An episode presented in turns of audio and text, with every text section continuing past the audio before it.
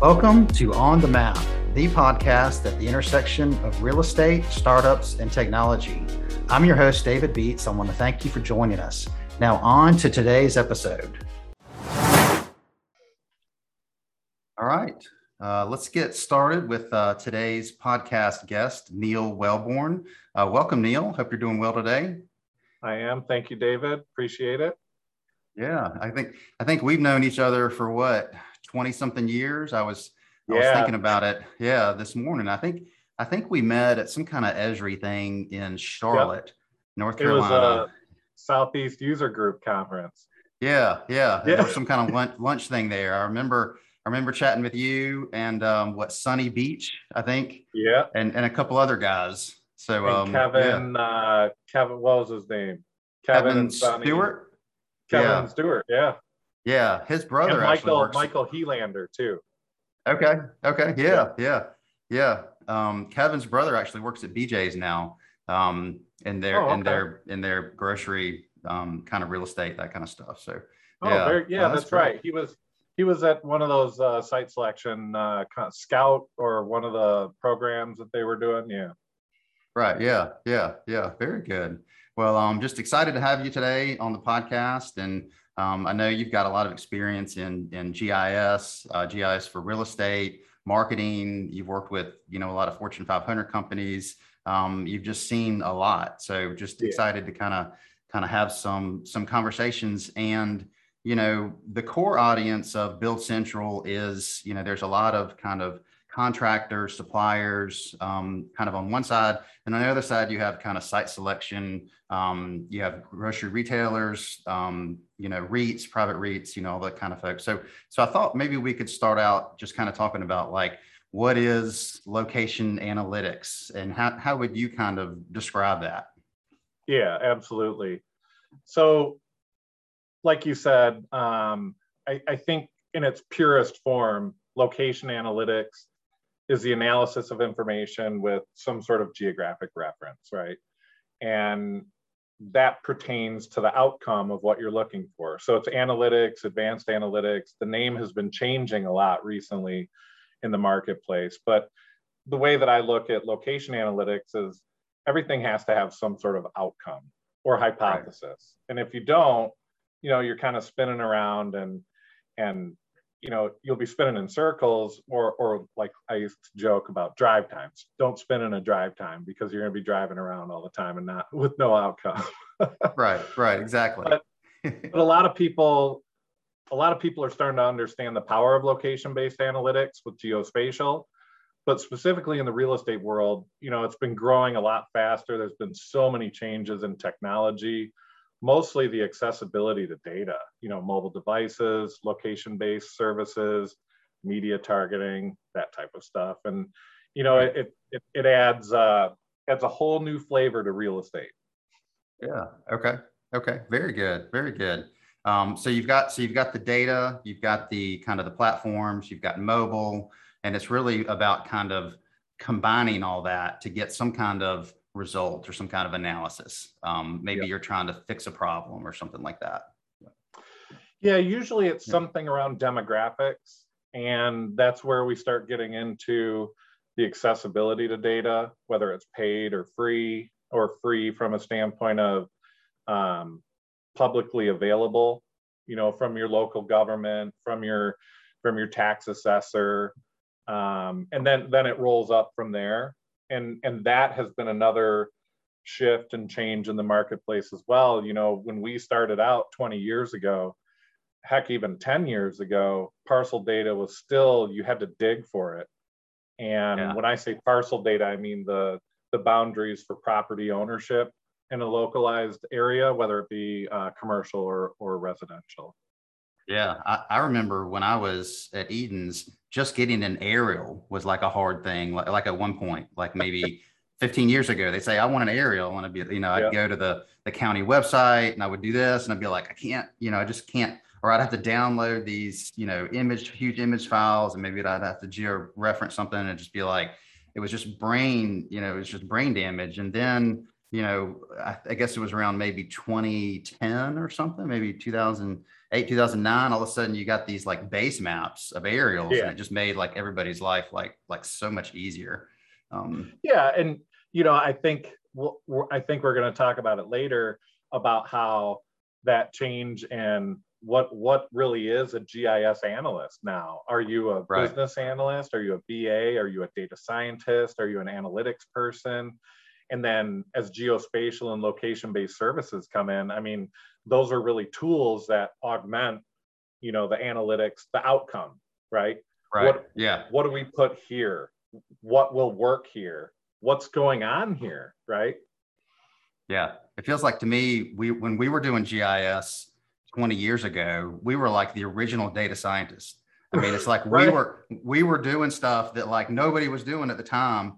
And it was, and it was like, but it was like really hard, like, you know, just, you know, hundreds of thousands of records and trying to figure out, you know, is this data good? Is this data not good? Does that data exist? I mean, like, you know, and so I don't know, it's every time I hear data science, I feel like we've been doing that for like, just like so long already, you know? And we have been, David. Yeah. And, you know, a lot of the folks that you and I talk to and companies that we talk to from a software or a consultative standpoint, I mean, I think a lot of times we've learned in our ripe old age, right? We've learned that taking that next step and explaining to someone how we're going to get to that outcome of telling them or analyzing whether that site will work for a grocery store, for a new Amazon store, a pickup, you know, a drop off or pickup, a click and shop type of thing, like those types of things, like. There's a whole lot of things that have to happen to get to that answer. And sometimes people fall asleep when we tell them that, right? Right. But technology, the change in technology has helped dramatically from a compute and from a storage standpoint. So a lot of the things that took us a couple of hours to get to before we could even make that call or make a recommendation, now we're able to do that quicker.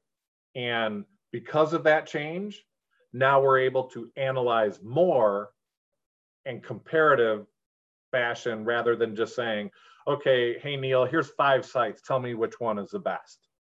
Right. And now we can say, here's every site that's available and here's how it's ranked, coded, and here's where you need to be because of these indications within the market. Right. Instead of looking at it like one site at a time, why not just look at the entire market and be like, let's come up with a plan. We think we need to do 8 stores here. Where's the best 8, you know, 20 locations, and we can boil it down. So about those kind of specific projects, what are some, maybe you can kind of tell our audience some about some projects that you've been involved in where you've used location analytics to maybe solve a problem or something like that. Yeah. I will say that I try to use location analytics and geospatial technology every project I work on, whether it's part of it or not, because that extra level, and I'll talk about how showing a map to people really sparks innovation, sparks a dynamic relationship and a better view of the outcome. But I think I'd probably say building permits or any project that I can work on building permits as part of the initial data aggregation, that one piece leads to so many different opportunities from a data aggregation, from a real estate, marketing, media, traditional and digital. Because and the reason I say that is because the pandemic changed real estate in a very aggressive way, good and bad, but it took an interesting twist because especially with CRE, right? Because there's still physical geographic variables that are needed for retailers and commercial real estate.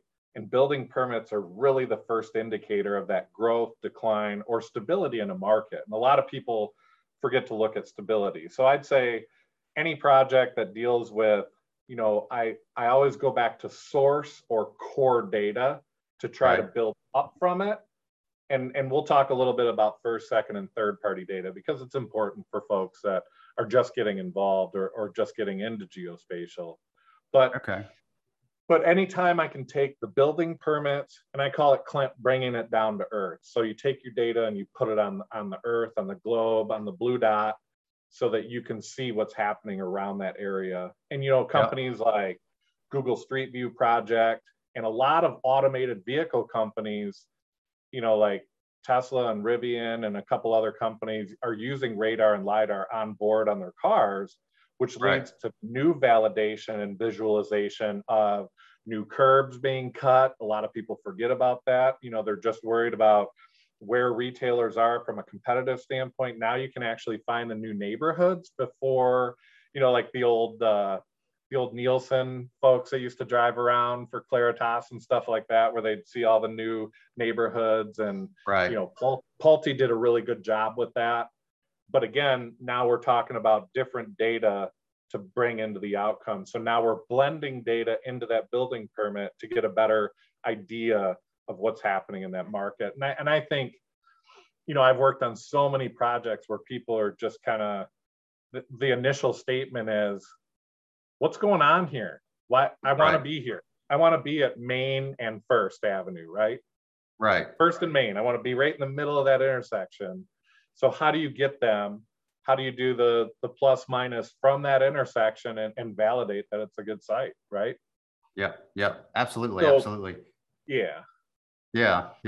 So who would be your ideal customer that you would work with on a project, like a small developer or like a Fortune 500 company? Or I mean, is there any kind of area that you've kind of settled on?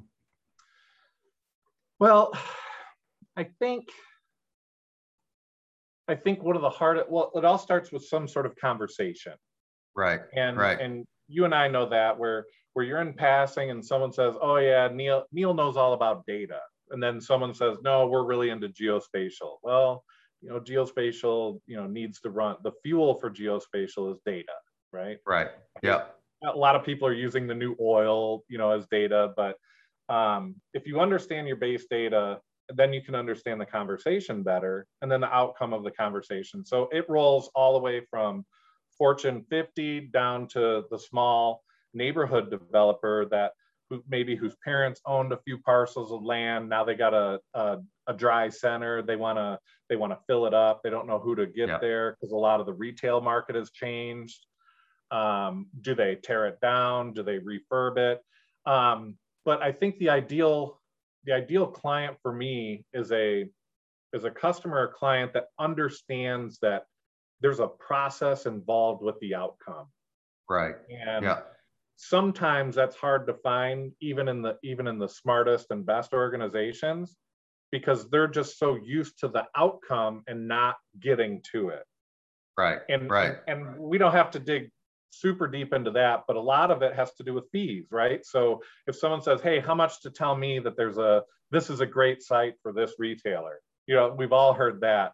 I think a pharmacy should go here. I think a grocery store should go here. And we say, okay, well, here's a market for that. Here's what's happening in the market. And from that, they go to their next person and say, hey, this guy told me this is a great spot, right? And then you get to the validation part and they say, okay, who's Neal? What did he do? What process did he use to say that this is a spot for a grocer or a pharmacy or a big box grocer? So the ideal client, it's hard to pinpoint. It's more of a, I don't want to say intellect. It's more about understanding the outcome. If a customer or client understands that there's a process involved, then they're a great client. Okay. Then you can pick apart each one of those pieces, right? So why does it take so long? Well, you know, my computer, I got to run it through. I have a really fast computer. Oh, we're in the cloud. Oh, okay. So what cloud are you in? Accessibility. Here's all the data. Excuse me. We can't use that data. We have to use this data. That's a license issue. You know, we can't publish that. So it's a real understanding of the outcome. There's a lot that goes into kind of piecing all that together, figuring out what you can and can't use and what can be shown, what can't be shown, and all that. That makes sense. So I go ahead.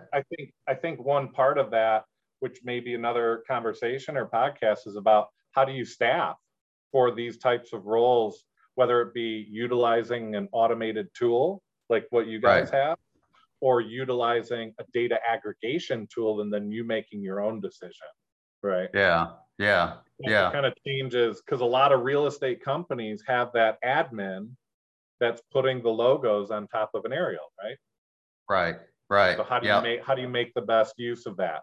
You guys did a phenomenal job with that. I mean, when you guys started your product around Plan Grocery, you know, the first thing that every developer looks at is the aerial with logos. And now you have where they're going, which is, I mean, I think it's incredible.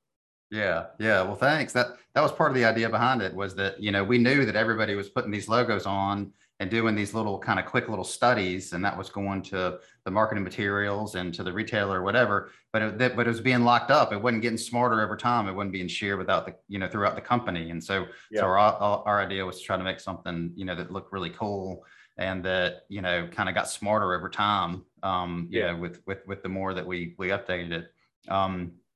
So, you know, speaking about things that look cool, I'm going to share my screen here. Oh no, what are you showing? What are you showing? I'm going to show that Twitter project that we worked on a while back. Yeah, yeah. Let's see. Yeah, can you see that? Can you see my screen there? Yeah, yeah, I can. So I just David, I found this. I forgot about that.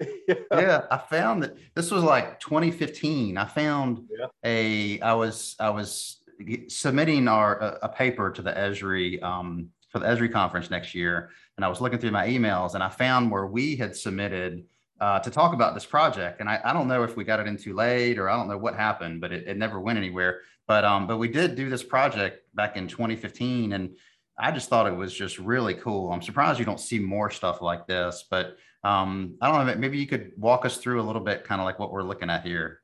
Yeah, absolutely. Man, I can't believe you dusted this thing off. That's great.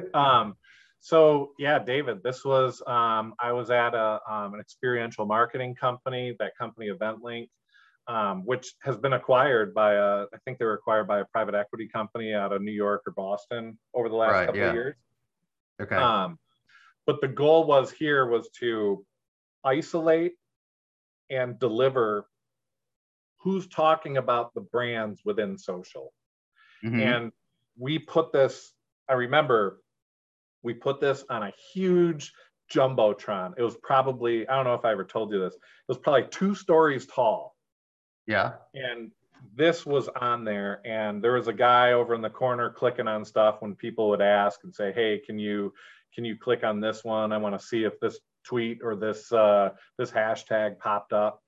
And it was near real time. I mean, it was fantastic. We used the couple of things. We used your Leaflet APIs, we use the social APIs, the Twitter, Facebook, I think Foursquare was another one then. Instagram wasn't really big, but it was still there. I think we had that in there as well. And then we took all of the hashtags from every automotive company, not just one, all of them. And we were working with the specific one. I'm going to keep names out just for sake of the conversation, but we were working with one of the biggest ones, and they wanted to see the whole landscape, because what we found out very quickly, so the outcome, and this is, I'm glad you're showing this. So the outcome was, we want to have visibility into the social networks of who's talking about what cars and what is their sentiment. Are they happy? Are they sad? Are they sharing experiences? And that was the outcome. So we achieved that. And then what happened from that, a lot of other projects spawned from that, where we saw that most of the posts weren't selfies of people saying, I love my car. Most of the posts were, hey, this happened to my car. Someone help me. I need help with it. Right. So yeah. It was about 10%. Hey, this is my new car. This is my new ride. Sharing it with their friends. Hashtag, you know, automotive company. And then it turned into, we're doing marketing campaigns. How many people are talking about this specific hashtag, this call to action, on a marketing campaign in social? And did we achieve the results we were looking for, which was so far outside of the original outcome, right? Right. Yeah. Yeah. Yeah. Yeah. So this was very great. Cool. Yeah. Yeah. Yeah. Yeah. So simple too. That's what you and I liked about it. It was real simple. Yeah, and we talked about how it'd be interesting maybe to do this for like maybe some political stuff or even like grocery brands. I mean, that could be really fascinating, seeing like how maybe people are, you know, referencing grocery brands. And I don't know, I've always thought that there's a lot more that can be done with something like this. So I'm glad. Yeah. And I think one of the powers of, because it's a train of thought, right? You have to change the way that you think. And there's, you know, one of the biggest GIS companies in the world, their slogan is, you know, we are the, I forget the, what's the slogan of where? We're the science of where. Science of where, right. Yeah. Mm-hmm.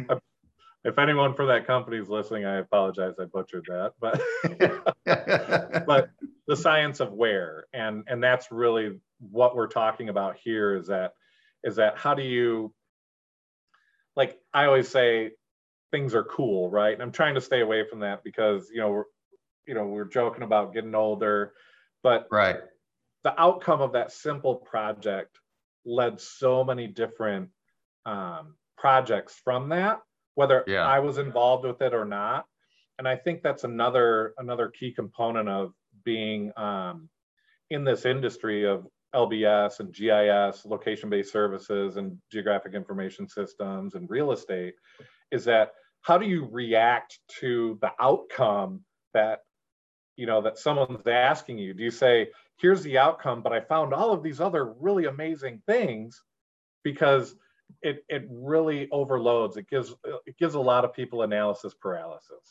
Right. It kind of builds on itself. You do one project and then it opens up all these other doors. You're like, oh, we also need to be thinking about this and that. Yeah.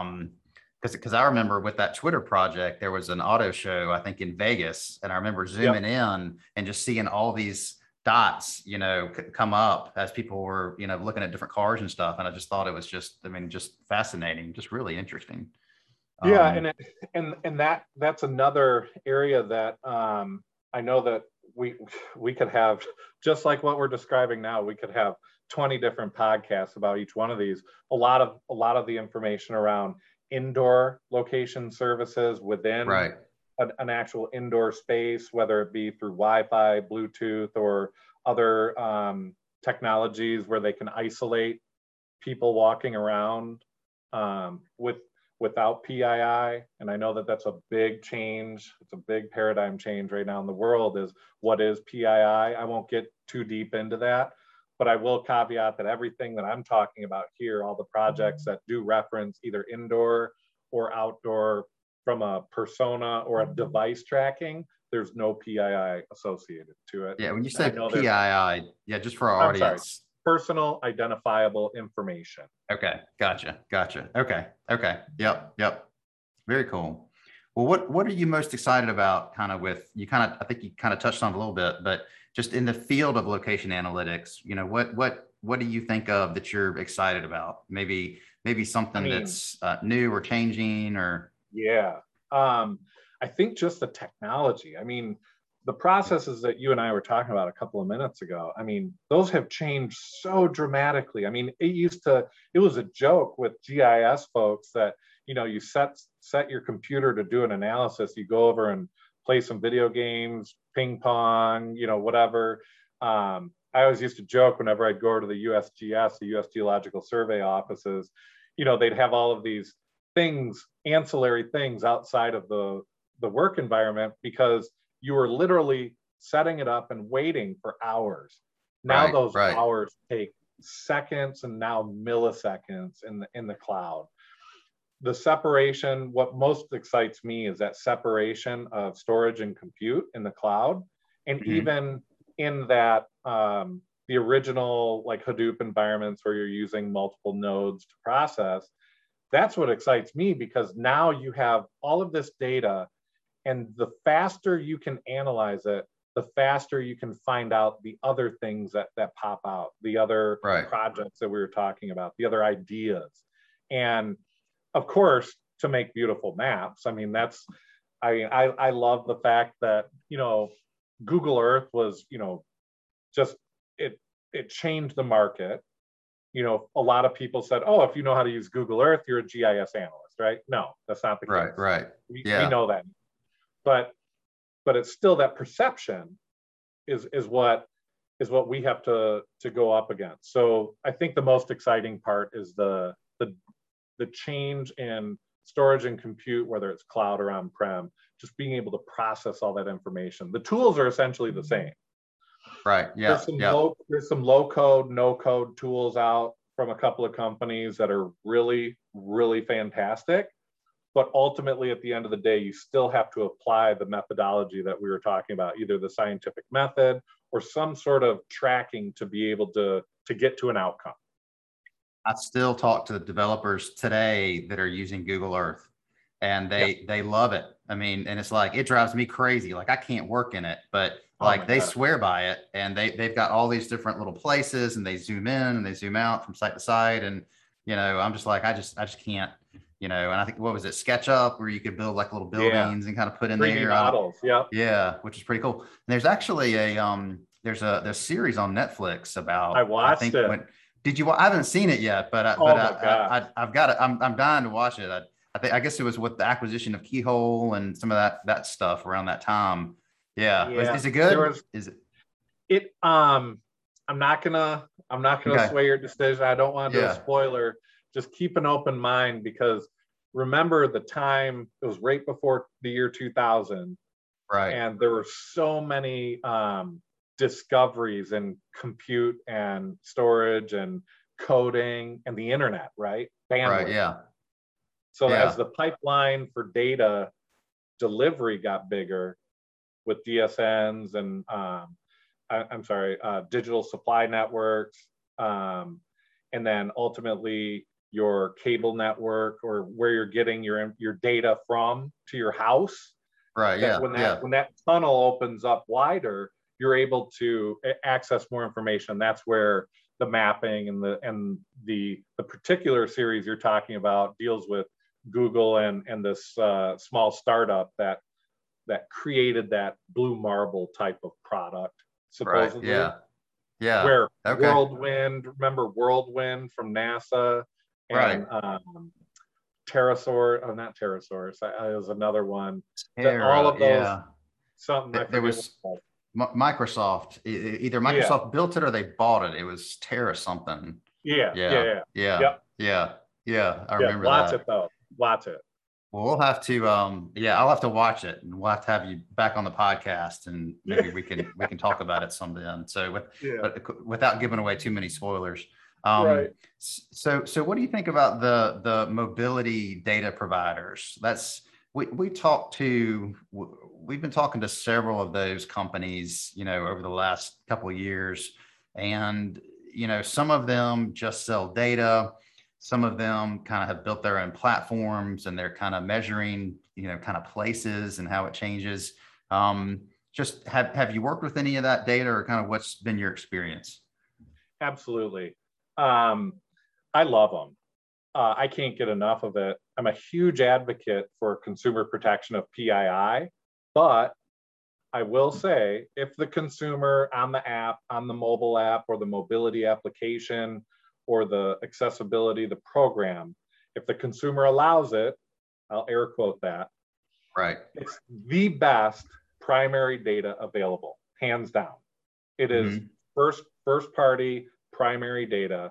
And from a geo and predictive modeling standpoint, around expenditure, around usability, where they're using it, where they're interacting with it. Again, from a safety standpoint, I'm not getting into the car situation, but everyone uses their smartphone. Everyone has one now. Everyone is mobile. Everyone is mobile. And I like it because although the desktop, and sorry, I have so many air quotes here, the desktop is still relevant, but the mobility applications that are provided with the data that they're aggregating have minimized that gap between the desktop and the mobile, which to me is that gap that we were always trying to find, right? We were always trying to find to work and from work. Where do we put the grocery store? Where do we put the pharmacy? Where do we put the gas station? Mm-hmm. What are the consistents, even with a global pandemic, even with people hunkering down in their homes. Now the desktop is relevant again, but they're still on their mobile. Right. Now they're not driving to work, they're at work and they're at home. Yeah. But they still got to get groceries. And then there's a whole thing around the click and shop, the delivery aspect of it, which adds is 100% pure location-based, analytics and services. Then back to what I was saying about, you still have that divide of where are they going, how far are they going now, and are they driving to a specialty grocery store or a specific pharmacy because of the demographic or the location that they're in. Is a pharmacy within 2.5 miles, 5 minutes, grocery store within here. So we saw a lot of changes in the market side of analytics when the pandemic hit, but it didn't change a lot of the grocery, pharmacy, and gas and other gas a little bit because people weren't driving as much, but the other core products that people had to leave their house to do, they were still doing it. And as we know, in record numbers in the grocery industry. Right. Yeah. Yeah. Do you think that Apple's new privacy features will affect any of that data?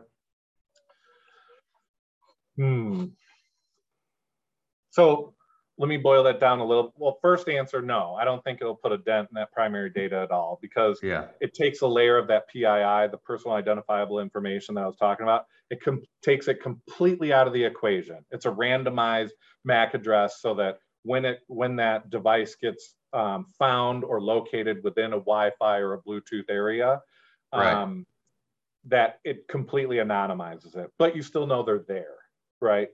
Yeah. So it takes it out of the equation for people other than Apple, but I'll go down a side note here. Now that makes Apple's media delivery primary first-party data 1,000 times more valuable, and which let's be real.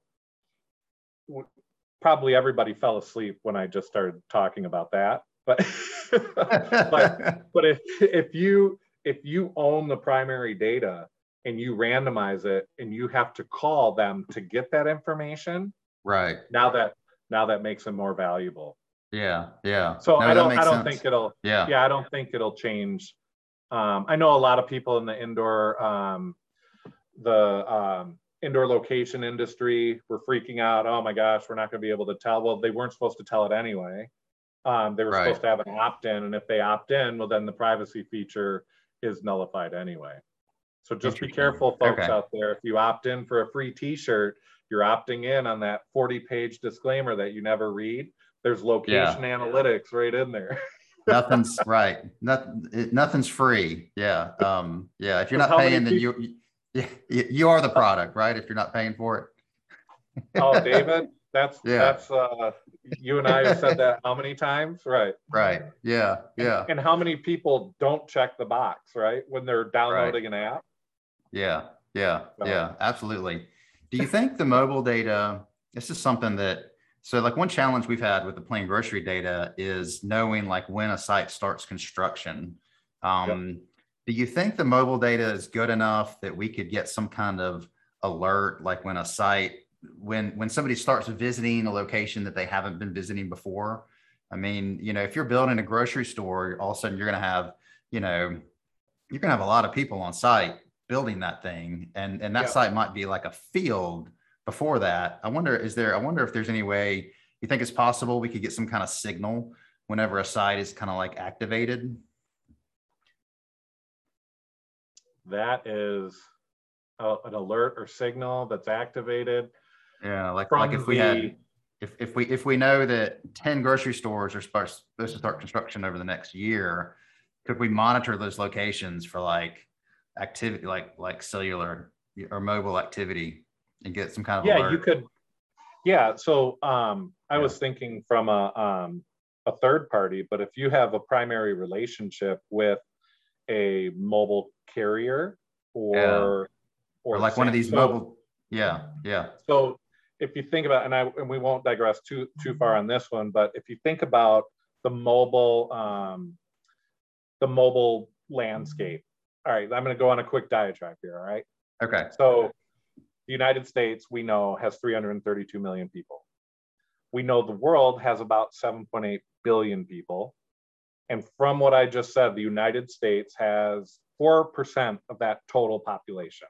Right, right. So you have China and India, speaking very fact of the matter, just empirically, China's 18% of the world's population, India's 17.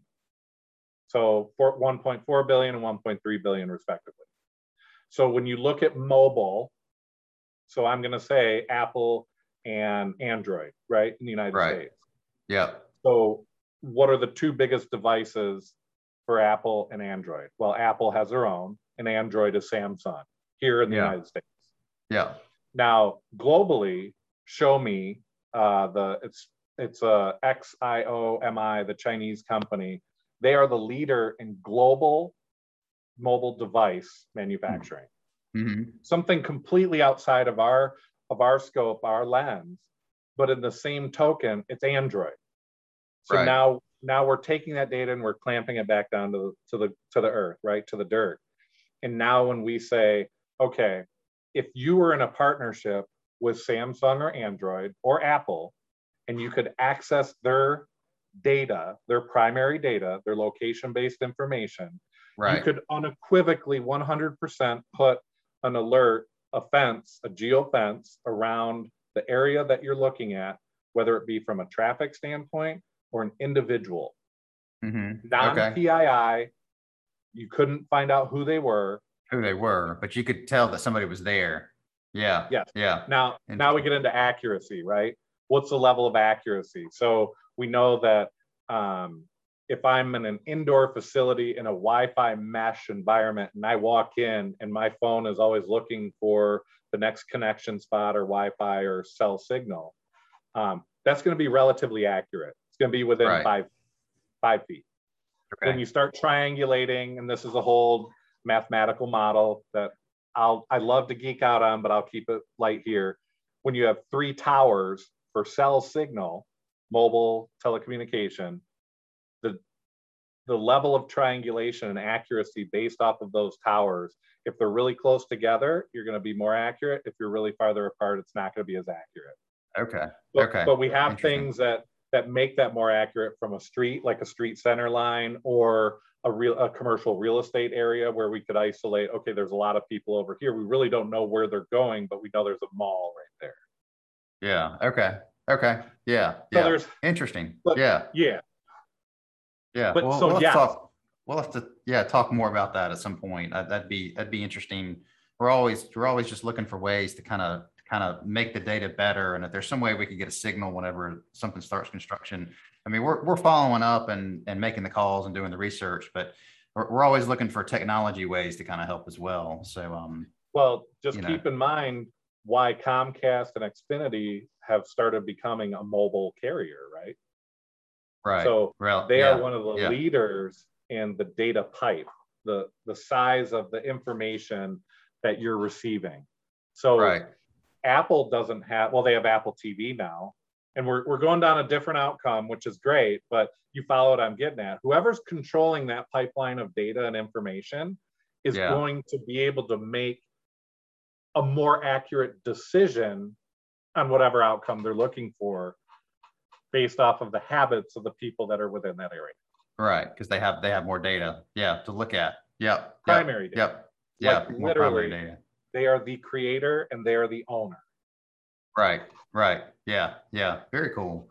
Well, as far as like startups and the commercial real estate, GIS kind of area, is there anything that you've seen, and I'll kind of preface that. I was at CRE Tech New York about a month ago, I guess. And there was this new company, AlphaMap, which looks really interesting. I don't completely understand it. I think I need to get a demo and just understand it a little bit better.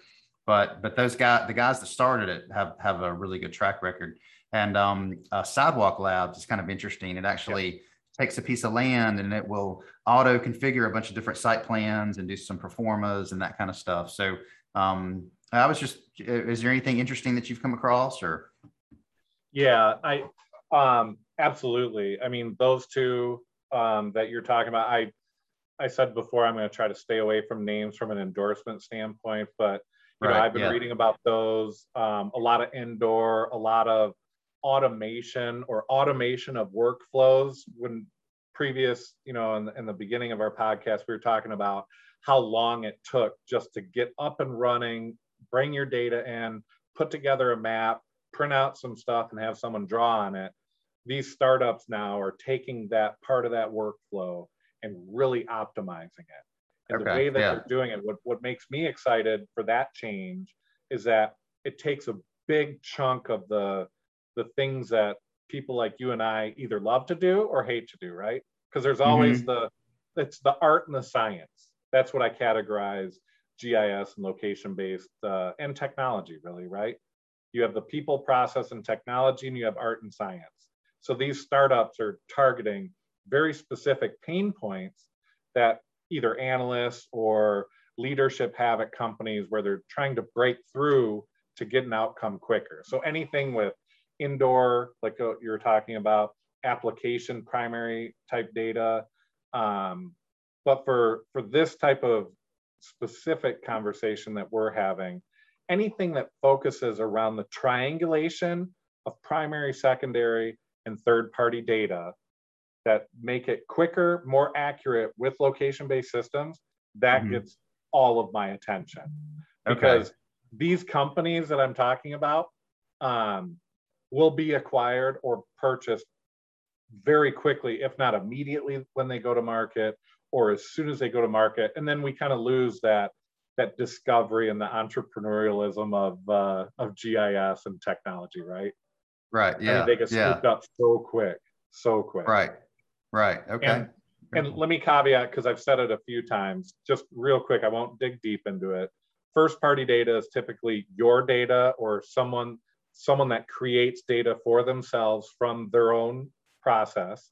Right. Second party data is someone else's data, someone else's first party data that you purchase from. So now you're the second party. So David, you create some first party data on a mobile app you have. I buy it from you and I say, this is Neal's data helped by David, or you know, that type of environment as an example. And then third party data is an aggregation of all of those to a common output, which goes all the way back to an address, a parcel, or a building permit, right?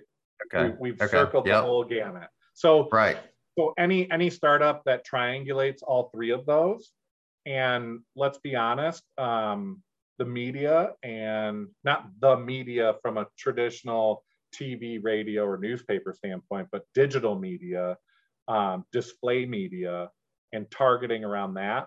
Anytime you can say, here's how many people we want to see your ad, and you can definitively document, we're going to give it to 100,000 people at this time, this microsecond, right before a commercial comes up on your TV. That's what's intriguing. Right. Yeah. Yeah. Very cool. Very cool. And there's a lot of them out there. A lot of them out there. Okay. Okay. Well, if somebody's new to location analytics, what's the best way for them to kind of learn more or get started? Oh, wow. To start mapping. Start taking a map, start learning about data, because your map can't come to life without data. And I think, and I'm kind of old school that way, if you learn about first, second, and third party data, you learn about the root of where the data is coming from and building from that, then you understand your sources and then you can build beautiful maps from the data. And I would say document everything, reference everything, because you are a point of reference. A mentor of mine, Dr. Veck at Western Michigan University, always used to tell me, every presentation you make, create it like someone has never met you and has no idea what you were presenting. They can read it from the map and a disclaimer or a little note. Always make it so every page you create in a deck or a PowerPoint or an application, someone can formulate what they're looking at. Okay. And with that being said, I think there's a really big gap. We touched on it earlier in the podcast. There's a really big gap in the market right now with analytics and data science folks.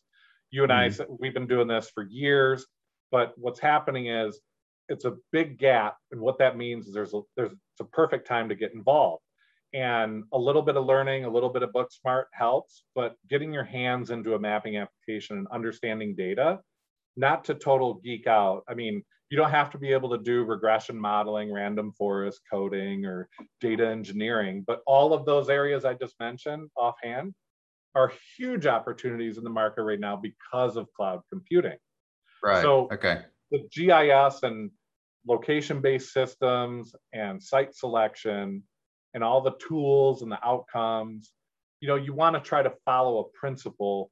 And this is what I like back to the recommendation. Like if you're trying to get into it, understand the principles of the basics of the scientific method, you know. Right, right. The observation, research, hypothesis, test it, analyze, and then report off of it and keep the circle going. But yeah, really yeah. trying to understand what, so what, now what, and then that whole who, what, when, where, why, and how, you know, are still relevant. And that's where the science of where, that's what it was from yeah. That GIS company. So I mean, yeah. it's a awesome. Big opportunity right now. Big opportunity. Yeah. Awesome. Very cool. Very cool. Yeah. Well, what's the best way for people to get in touch with you if they want to get in touch? Maybe LinkedIn, your email, or. Yeah, you can look me up on LinkedIn, Neal Welbourne, W-E-L-B-O-U-R-N-E. My email address, neal.welbourne, neal.welbourne @gmail.com. Or you could get a hold of Dave and he'll ping me. But yeah, I'm open to discussions. I do a lot of coffee talks. I do a lot of presentations for in-market, for local governments, economic development groups. They'll bring me in to talk to real estate professionals, commercial and residential, or retail. I don't do it as much because of COVID over the last couple of years, but I do a lot of virtual things like this podcast where people have an outcome and they want to reverse engineer how to get to a better outcome, and then formulating those ideas around the people, process, and technology. So I live and breathe GIS, and David, I mean, I can't thank you enough for having me on here. Hopefully I didn't talk too much. No, this has been great. Yeah, definitely appreciate you joining us. I've enjoyed the conversation, and thanks for joining us today. Absolutely. Thank you, David.